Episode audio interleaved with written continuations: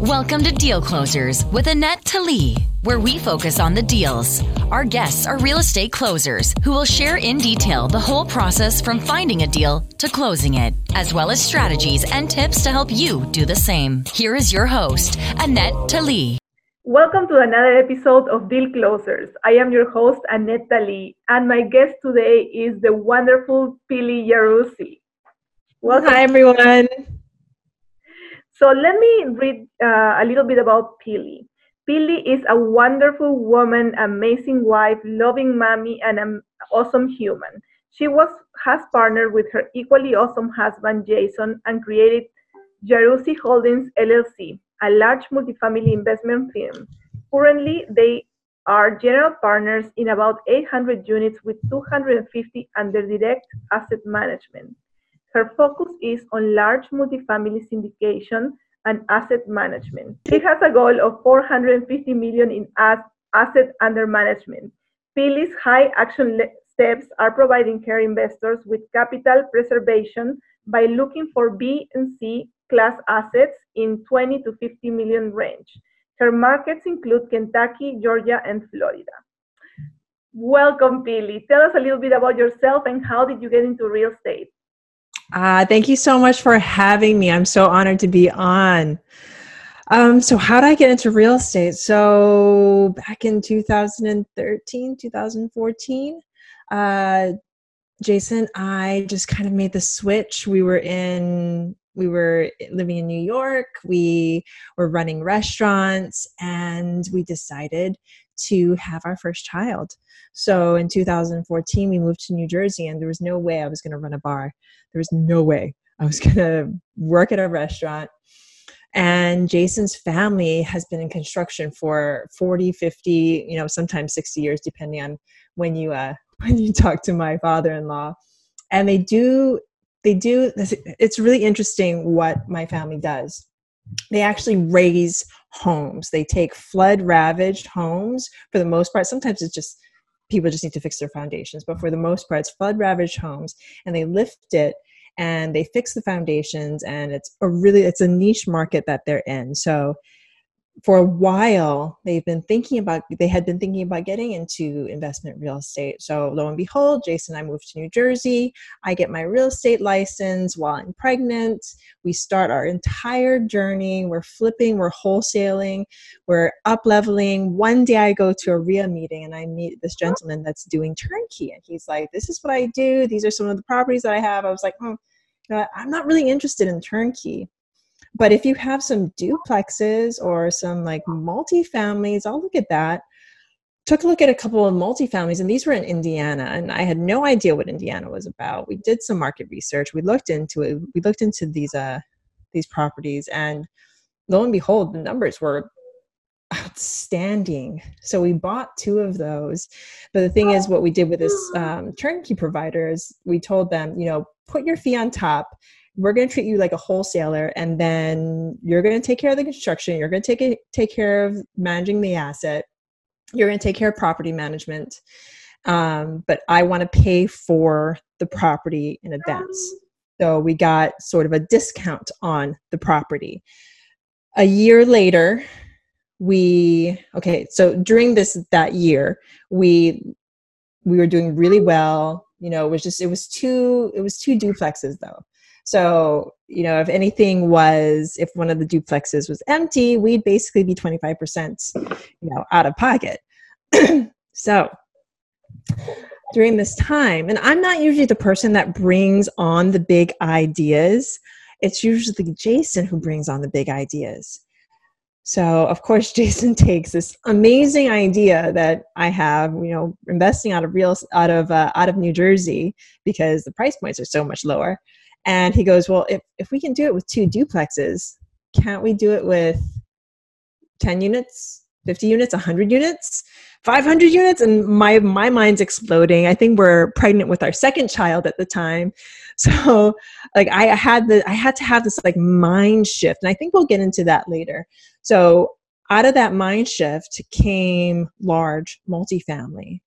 And that's basically how we got into real estate. And now we are focused only on large multifamily. We have one more flip that we're, we're selling. It's actually under contract.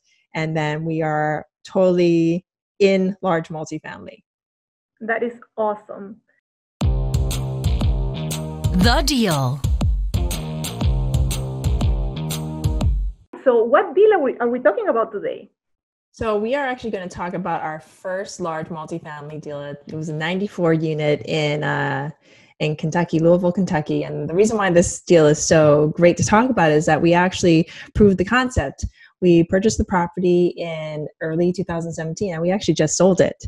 And we made a pretty profit for ourselves, our investors, and everybody involved. And it was a great property. And it just goes to show why this asset class is so amazing. All right. So, how did you find this one? So, this one, well, to take a few steps back, in order to get into large multifamily, it's hugely different than flipping and wholesaling. Um, you need more education. So we found a mentor. We got into the we got into the mindset of it, like I was saying before, and we started digging into into markets. So you really, really, really need to start understanding the terms and the ratios of large multifamily because it's hugely different from flipping and wholesaling, like I said before. Um, and then you really, really have to dig deep into the market. So while we were flipping and wholesaling, we were basically in our backyard. So we knew the market. It was really easy.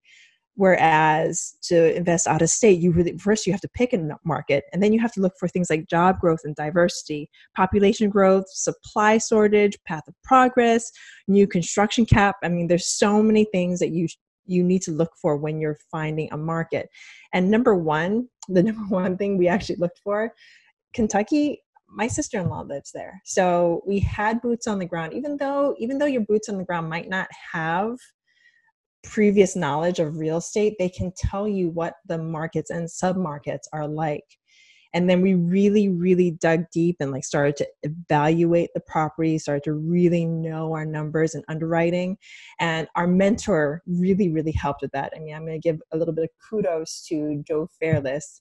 He's the one that really kind of up leveled what we were able to do because yes, without a mentor, maybe we could have done it by like reading books figuring things out talking to brokers but having a mentor you don't know what you don't know so you have to figure out those those questions to ask and then creating your brand and really really getting yourself out there so to how we found this property so this was a property that we found in uh, kentucky and it was actually this was the one that was brought to us by a broker. And we put out an offer at 2.1 million.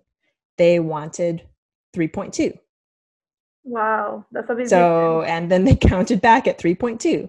And so we moved on.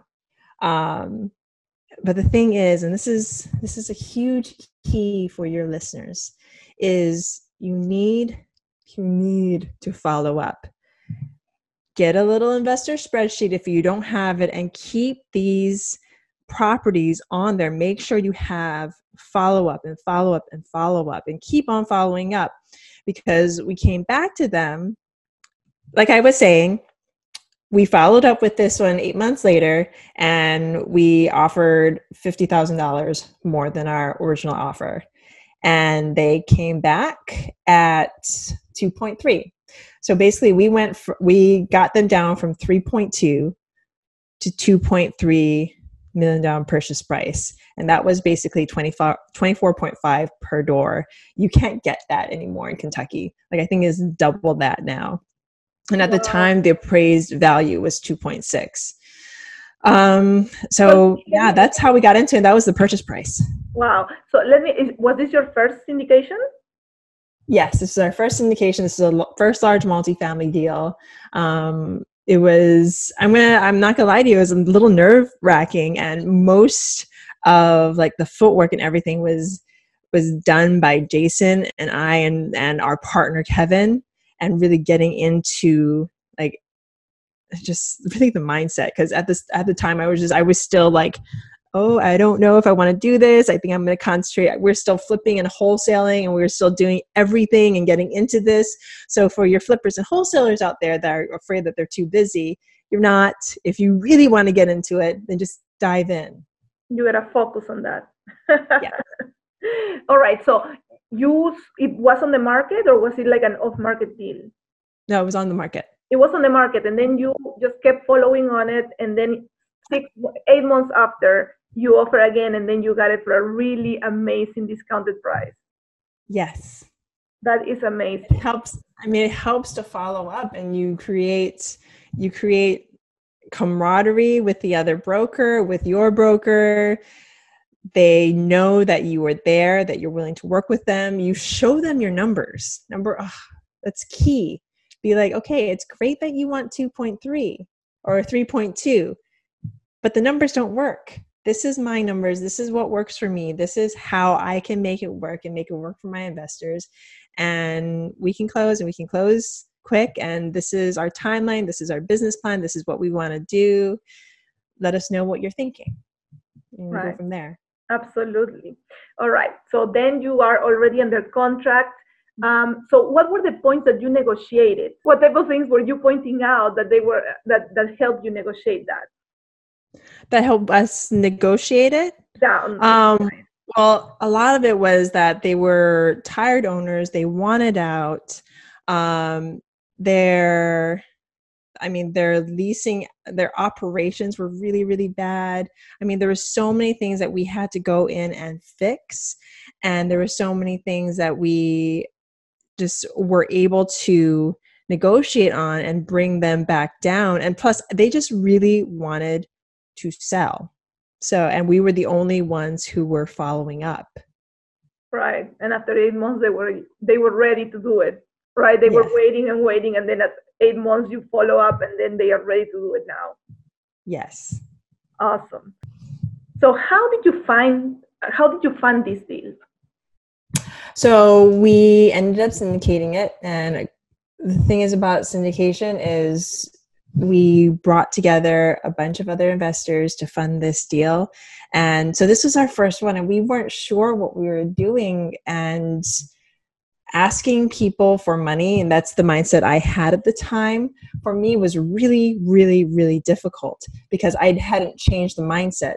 So when you're syndicating a deal, don't think think about it as asking people for money you're providing them an opportunity. I was providing them an opportunity that, in the end, when we exit out of this property, provided them with uh, 30, like over 30% IRR and over 30% ROI on their investment. So, when you're thinking about it and going out there and putting your deals out there and your syndications out there, don't think about the money think about how you can help your fellow investors your family members. I mean we raised most of the funds from from people that we knew for this first deal.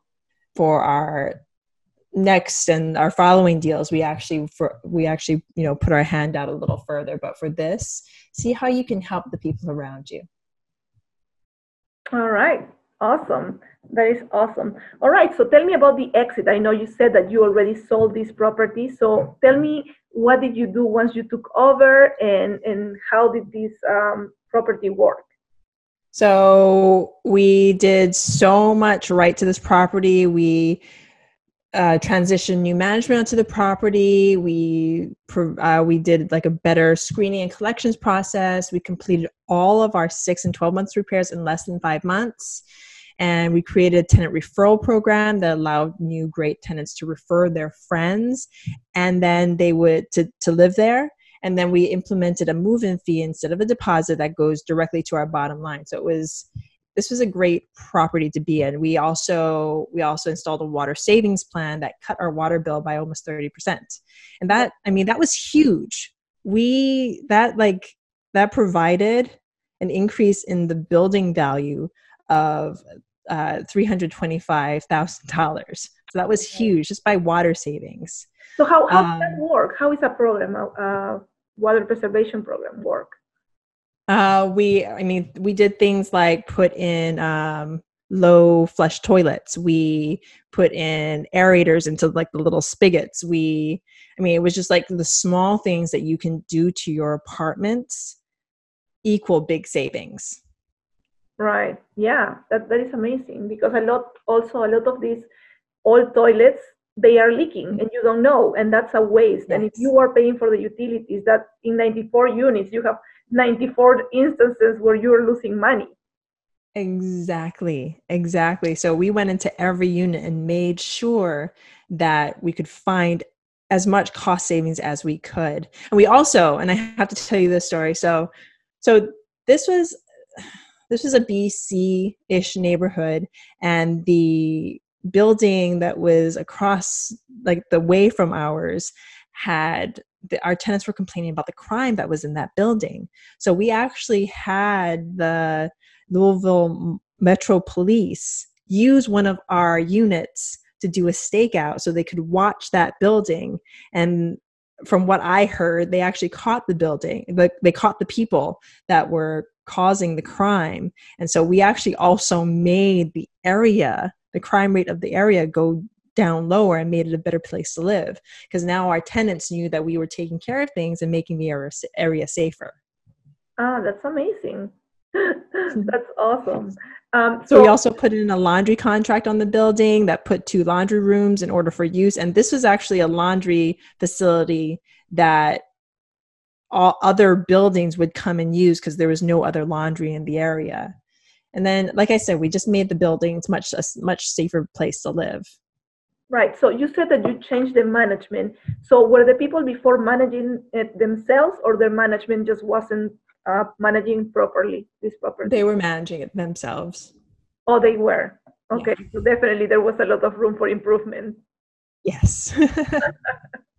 that is amazing. So, did did you mention how much were you able to raise the rent per unit?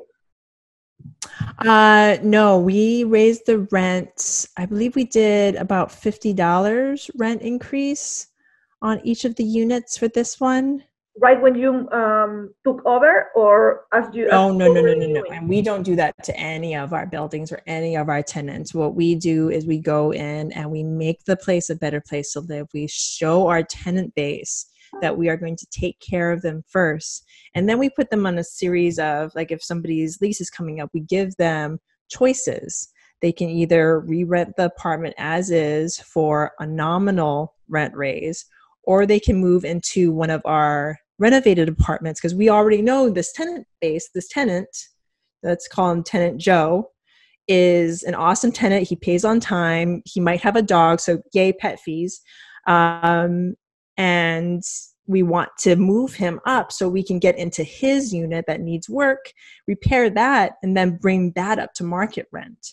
So if he moves, we don't take him all the way up to market rent, but we get close. But just under so he knows oh i'm st- i'm still being taken care of so no we don't re- raise rents immediately because we want to know because they're going to know that we're new management we've just taken over the building we don't want to lose our tenant base by just like saying oh well market rents say that you're supposed to be $50 higher so i'm going to bump it up $50 no you want to show that you're going to fix the building first absolutely that is a great way to to get your tenants to be loyal to you, right? Like oh, by offering them a little bit of a discount from the market rates that you're going to be getting on the new ones.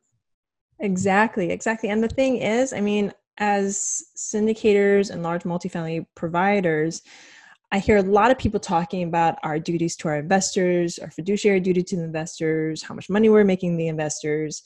But we have to keep in mind the tenants that we're taking over the building for we are now now we have a fiduciary duty now we have a duty towards them to provide them with an excellent excellent living space and just jacking up their rents just because we happen to be new owners that see that see the value in this building that's just i don't know i think that's rude.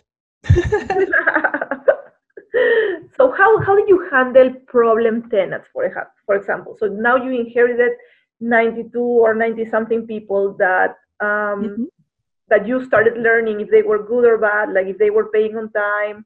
And so how did you handle the ones that you didn't want to keep in the building Well, unfortunately, any problem tenants, you do have to go through the eviction process. I mean, you give them a chance, you give them a few chances, and once they're red lighted and they need to go, then they really need to go. The thing is, we have an excellent management company.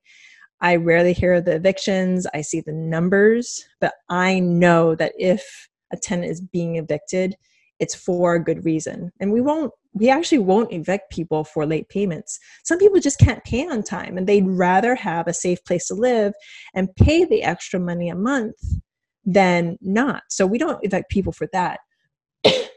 it's more for like misconduct or, you know, negative things like that. It's never for they can't pay. As long as they pay, we're good. Right. So how did you find your management people, your management company? Talk talk to as many people as possible. I mean we looked at a few management companies when we got in um, but you really want to have your team in place before you start putting in like offers. You want to know who you're going to be working with. You want to talk to brokers. You want to talk to you want to talk to property management companies. You want to interview people. You want to talk to other investors that are in the market. Um, you just really want to just reach out to as many people as possible and create your team because your property manager that they're your they're they become you on the ground. So you want to make sure that you can work with them that they'll listen to you and listen to your business plan and carry out your business plan but also be smart enough to know when they have to pivot or take the problems as they come and also they have to be good communicators because if they're not good communicators then you're going to have problems down the road. Absolutely. And you have to be on the same page, right? Like your yes. property manager has to be in the same page as you. Uh, like you said, to carry out your your business plan. Because if you're disagreeing on, you know, what do you want them to do, then they are just going to start doing whatever they are used to do and not carry your business plan. Exactly. Exactly. Exactly. Right. So just talk to as many people as you can when you're looking for well any team member really when you're looking for brokers when you're looking for lawyers when you're looking for your team members you keep on talking to people. And that's how you find the good ones. Awesome. And from this this was your first syndication what was your biggest um, takeaway from the whole experience? Because you had to basically start from zero because you were doing flipping, uh, but that's a totally different beast. That's syndication. So this was kind of like your test drive for syndication. What was your biggest takeaway? Oh, there was there were really so many. That's a great question. Um, my biggest takeaway was really for me. It was the mindset shift from working with one house, one seller, one roof to well basically one roof but multiple tenants multiple lives. And now i am uh, not in charge of but i have a say on how their lives are going to go now because i am providing them with a, a space to live. Um, really opening myself to raising money. Again i'm i'm doing air quotes. I don't like that term raising money. It's providing opportunity. All right so tell me how much did you sell this property for now that you exited?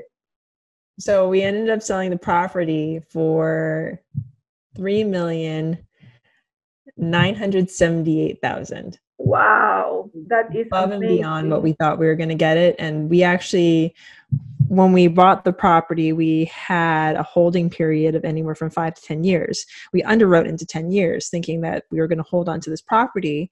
But out of the blue, an investor called up our broker and said, I have an offer. We looked at it, we negotiated, we came to this price, and then we actually had a couple more offers come in. Um, which really, really, I guess, strengthened our holding. And we never put it on market we um, i think we had actually five offers total but we ended up going with the first person because we believe that usually the first is the strongest and he raised his offer and made it very very lucrative. So our investors did really really well on this one. That is amazing. So you did it in under the time that you were thinking you yes. had a much better return and yes. you also sold it at the right time. Yes that is amazing expert tips. So now you're going to give me three tips about mindset. And we were talking a little bit about mindset before. So what are your three tips to for people to really um, change their mindset? Because I am in that place where I am, I really want to do large multifamily, but I'm still thinking about the small buildings. Well, the thing is, you have to think, number one, you have to think bigger. Because just think about when you first started, and this is for all your listeners. When you first started, you're like, oh my goodness, I, I want to buy this property. I have to either find the money myself or I, I like you don't know anything so you go and you educate yourself you go on BiggerPockets you read a book it's the same thing when you take that step into buy and hold into large multifamily. You keep on educating yourself and as you educate yourself your mindset gets stronger. But first you have to dream bigger. So if you have the dream to get into larger markets, to get into larger buildings, because for instance, Jason and I, we want to have 450 million dollars of assets under management. I don't I'm not sure how many units that's going to turn into, but that is our goal. We don't have a time goal on that though because we don't know what the market's going to do, but we know that that's our goal. That's what we want. So that allows us to think bigger. Put that bigger number into your head. So that's that's number 1. Number 2, and this is more for me, I had to get over myself.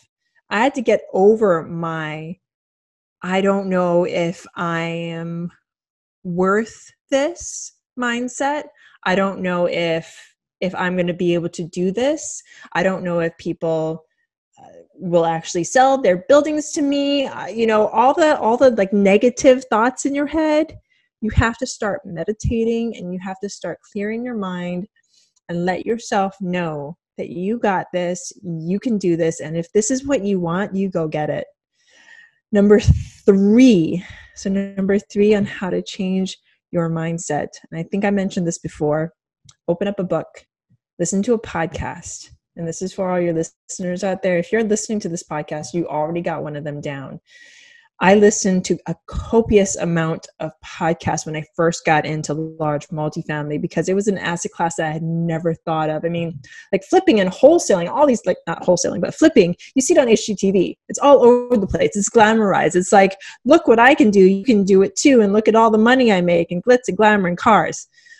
You don't see an HGTV show on large apartment buildings it's nothing like i don't I, i'm not even sure how you would glamorize it but you know that you if you open a book if you listen to a podcast if you find a mentor by all means find a mentor join join a facebook group and talk to other people that are in the industry. Really get out there because the thing is that i found especially with this asset class is people are so open on teaching and telling pe- that other people their story and letting them know that this is something that they can do.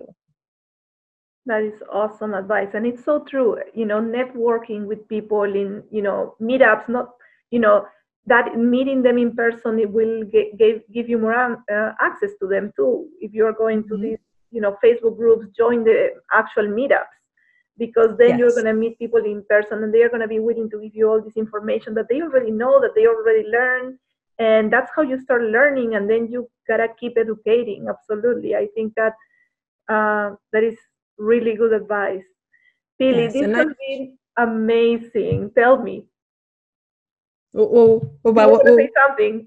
oh yes, yes, yes. Well, I was also going to say about mentorship. Um, mentors out there, especially in large multifamily space, they can be really expensive, but the higher you go the more the the more worth it it is. And really but the, do your due diligence. Make sure those people that you're paying to teach you know what they're doing number one. And number two you have to be willing to learn. Don't pay somebody and this has happened in the past to me don't pay somebody your good hard earned money if you're not going to take the time to learn do that when you are absolutely ready when you're going to hand the person the check and day one start and don't stop because it's your money. You paid for it, you use it, and you use it wisely. Yeah, absolutely. You have to, you know, if you're, especially if you're paying, you have to take action. Not just like, mm-hmm. oh, I'm going to learn, and once I finish all this, I'm going to take action. No, day one, you got to start and go with it. Absolutely. Yes. All right, Pili, where can people find you? Oh, so you can find me in a couple places. Number one being my website, www.yarusiholdings.com. Or if you're looking for mentorship, you can also look us up, Jason and I, at multifamilyfoundation.com or find me on Facebook. I'm there all the time, Instagram. I'm also on TikTok, but most of that stuff is uh, fitness related. awesome, Pili. This has been amazing. Thank you so much for taking the time. I know we both had crazy schedules with the kids, and uh, it's been uh, an interesting recording today uh, with all the interruptions we had with the kids. But thank you so much for making it happen. Thank you. I'm honored to be here. And from one mama to another, you are doing amazing. Thank you, my friend. Thank you guys for listening. Bye bye. This was Deal Closers with Annette Talley, brought to you by Talley Investments. We hope that you enjoyed this episode. Our goal is to provide amazing value on your real estate journey. Connect online at www.talleyinvestments.com, where you can find this episode and more. Did you like this episode? Subscribe, like, and share.